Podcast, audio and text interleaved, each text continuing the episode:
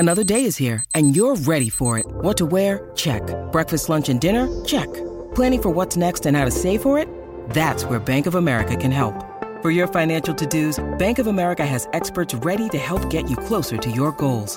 Get started at one of our local financial centers or 24/7 in our mobile banking app. Find a location near you at bankofamerica.com/talktous. What would you like the power to do? Mobile banking requires downloading the app and is only available for select devices. Message and data rates may apply. Bank of America N.A., member FDIC.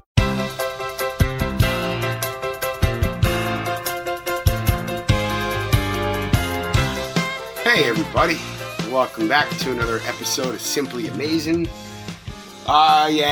This is the low point, friends. This is rock bottom. Mets were swept out of Philly this weekend. Finally have an off day on Monday. I don't think any baseball team in the history of the sport has needed an off day more than the Mets need theirs on Monday. I have the numbers here. The Mets have scored since last Sunday versus Cincinnati. 1-7 over that span, 8 games. The Mets have scored 20 runs.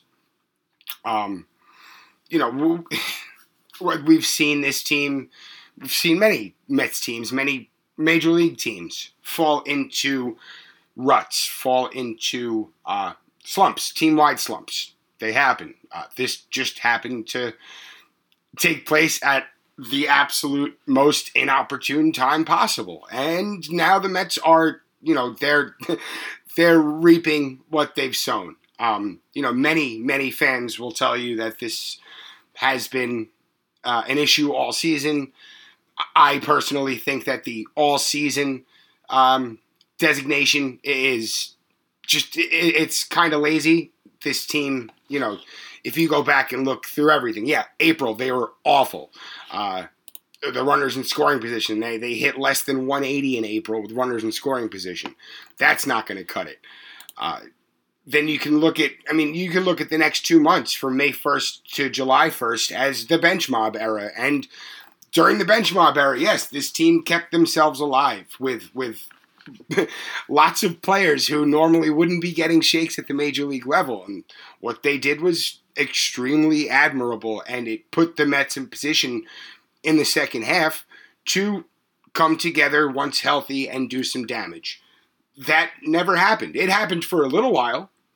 So here, I have the numbers in front of me. And again, you got to keep in mind the Billy McKinney's, the Mason Williams, Patrick Mazika's, Wilfredo Tovar, who could very well be back on Tuesday because Baez came out with what was called hip tightness. He injured himself swinging. And it looks like he knew it right away that he was hurt. He didn't even run to first.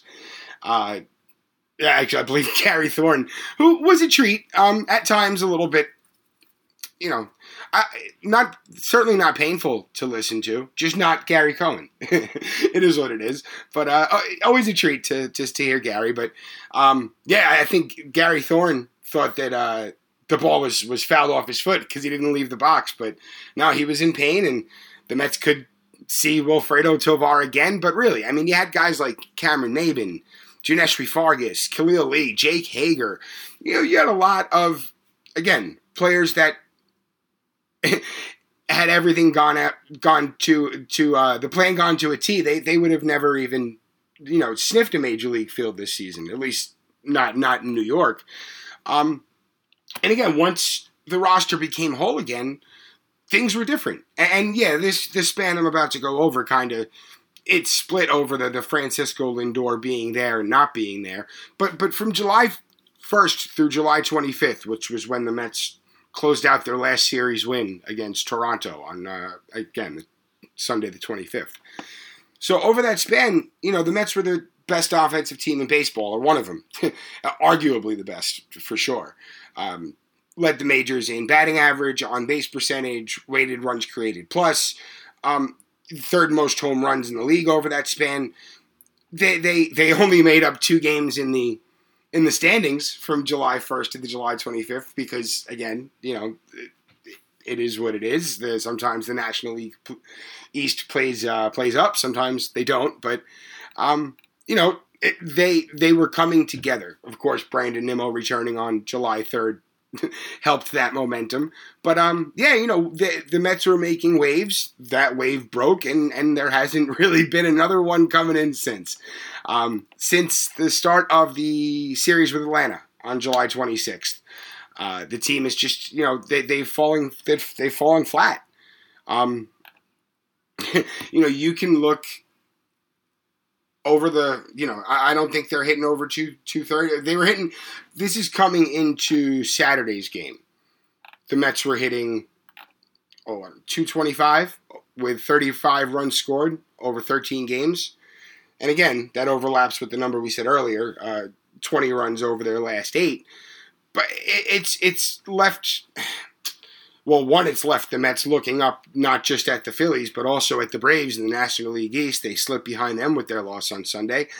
Now the Mets are 6.5. Well, as of right now, it's 4:15 on Sunday afternoon. The Mets are 6.5 games, could be 7 games behind San Diego for the second wild card spot. Like, not only has the and it was never all that comfortable, but that lead in the division that was up near 4 games earlier, you know, a couple of weeks ago, or at 4 games on the 25th. Now it's been a 6.5 game swing, a 5.5 game swing. My apologies. My apologies. Now it's a 6.5 game swing.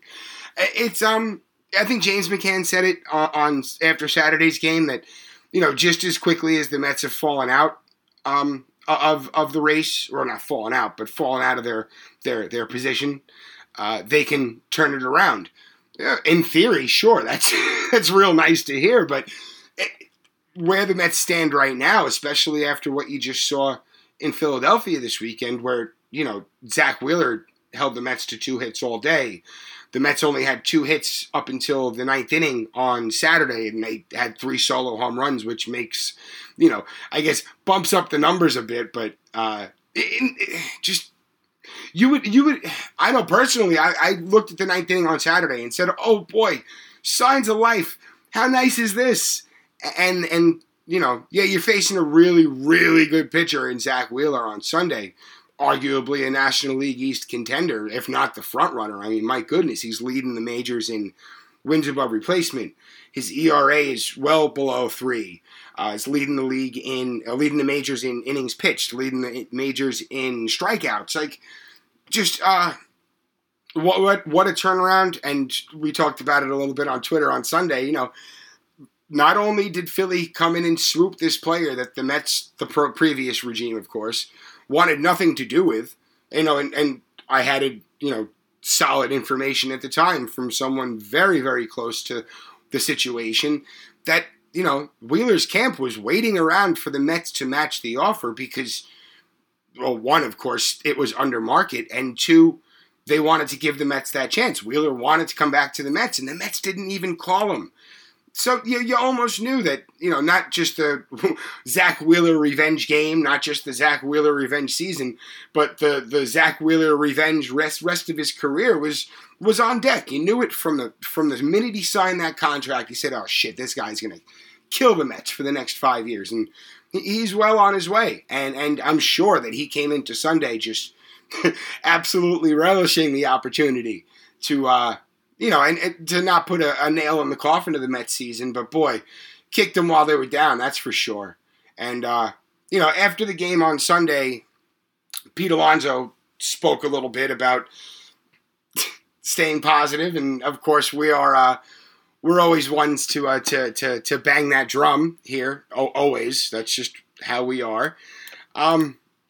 There are a lot of fans who just, they don't want to hear it right now. And I don't necessarily blame them. You can, trust me, my replies on Twitter will tell you as much, that there's a lot of fans that don't want to hear the positivity right now, that they've, you know, pretty much mailed this thing in this year. And I'm not going to say that they don't have a point. Right now, this Mets team looks dead, but you got to keep on pushing forward. In the big picture, you're 2.5 games out of first place. You can't look at the wild card. You can't look at the scoreboard right now. You just got to win tomorrow. Well, on Tuesday. Well, hey, no, actually, win tomorrow works. You're hearing this on Monday, but Yeah, you have to just go out and keep plugging away. Every game from here on out is a postseason game. We're going to know very soon what this team is. All signs are pointing towards a flounder towards the end. I'm trying to be as real as possible. You guys know me. I'm optimistic, but this flat line has been somewhere between shocking and telling. And, you know, going out and only bringing in Baez, and you trade for Trevor Williams and he's throwing well in AAA and he's not even getting a sniff. You have to imagine that's going to change. But you have all these opportunities. The division playing just awful baseball. The Braves, who are scoring, I think their run differential is pushing 70 runs, plus 70 runs. No one else in the division has a plus run differential. You know, they lose a couple of really big producers, Ozuna to being a piece of shit, Acuna to the major injury. You know, you have all these opportunities as a ball club, you know, game after game. I think the Mets starting pitching is still very, very high in the majors as far as group ERA. They're still top third without a doubt.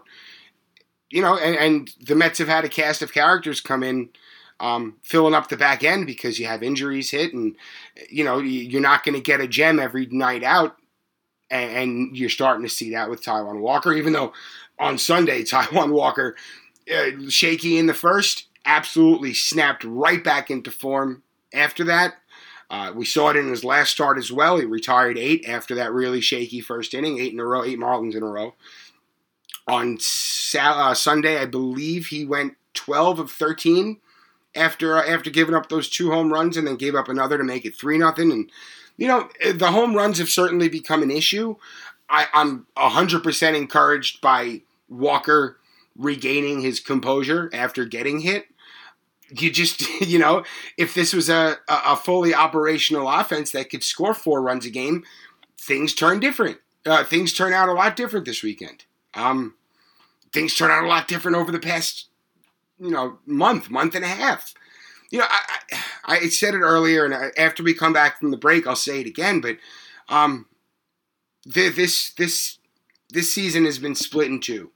You can't take this season as a whole. But let's take a quick break. We're going to hear from our sponsors. Hang tight.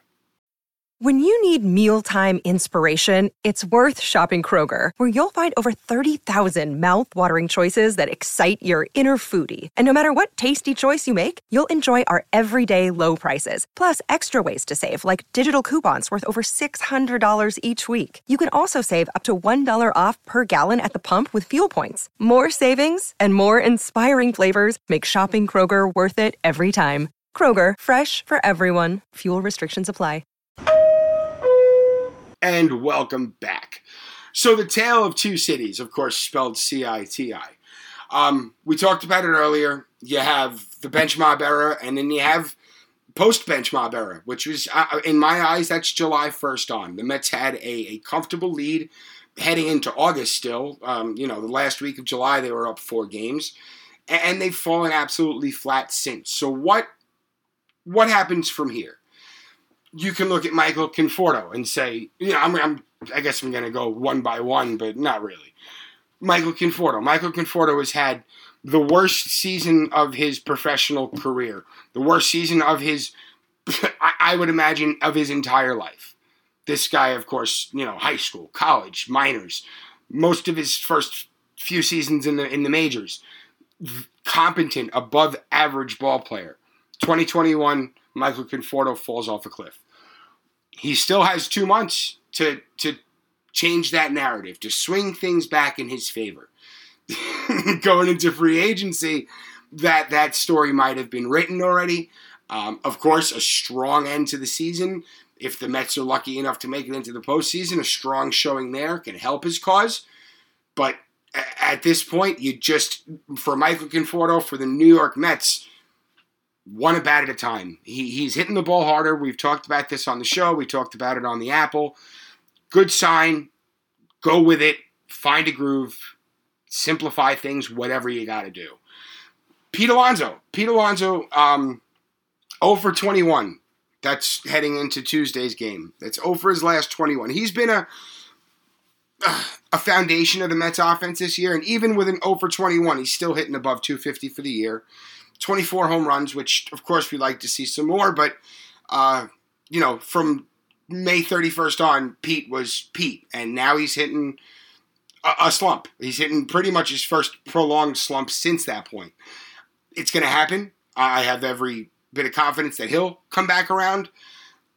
But now you need it from everybody else, too. Dom Smith just broke up his 9-game hitting streak on Saturday with well, you know, I hate to pin the lineup on Luis Rojas because we don't know if he's the only one who makes the lineup. We don't know who has input. We don't know any of that. But the collaborative Galaxy brain lineup that they put together to face Ranger Suarez on Saturday because of his backward splits did nothing. So, you know, you have to still look around and say, you know, play your hot hands. Dom Smith, as we were saying, came into Saturday with a 9-game hitting streak. He's really been, albeit sans the power, he's been the hitter that he was last year, that he was in 2019. Again, would you like to see more doubles and more home runs from him? Of course. We'd like to see, you know, 2 earned runs a night from every starting pitcher that they throw out there. It's not going to happen, but you can, you know, come real close to those expectations because we've seen him do it in the past. With the new baseball this season, I feel may have had an effect on Dom. I hate putting excuses out there, but even during his hitting streak, he's hitting .333 against breaking balls. He's developing as a ball player still, and he's still reaching heights. He's putting the ball in play, and that's really, at this point, all you can ask for because those seeds grow into, you know, thriving flower beds of beautiful flowers. Anyway, Jeff McNeil. Jeff McNeil's been terrific since, you know, this is going back to, he returned on the 22nd, was a little slow returning, got back into form fast, and since, you know, the beginning of July, he's just been Jeff McNeil plus some. He's hitting for more power than he has, more doubles. His OPS is well over 900 since July 1st. This is the stuff you need, but again, you need everyone to contribute at one time. If Javi Baez is indeed out for a while, that's going to hurt. I know that he's been very hot and cold since coming over, but he adds a dynamic to this offense that wasn't there before. Francisco Lindor, I know everyone was hoping for late August. He said over the weekend that he's not pinpointing a return date. He said he knows that the GM gave a rough estimate, but he's not ready to. He said he feels good, but he's not ready to pinpoint that yet. And whatever, you know, the Mets could certainly use another threat in the lineup. And before he got hurt, Lindor certainly was looking to be Francisco Lindor again. You don't want to see him put his long-term health at risk by going out there and getting hurt again and then not having a full offseason. Just a very much risk or reward type of situation. But in the same regard, the Mets are 2.5 games out and could certainly use that added level of production.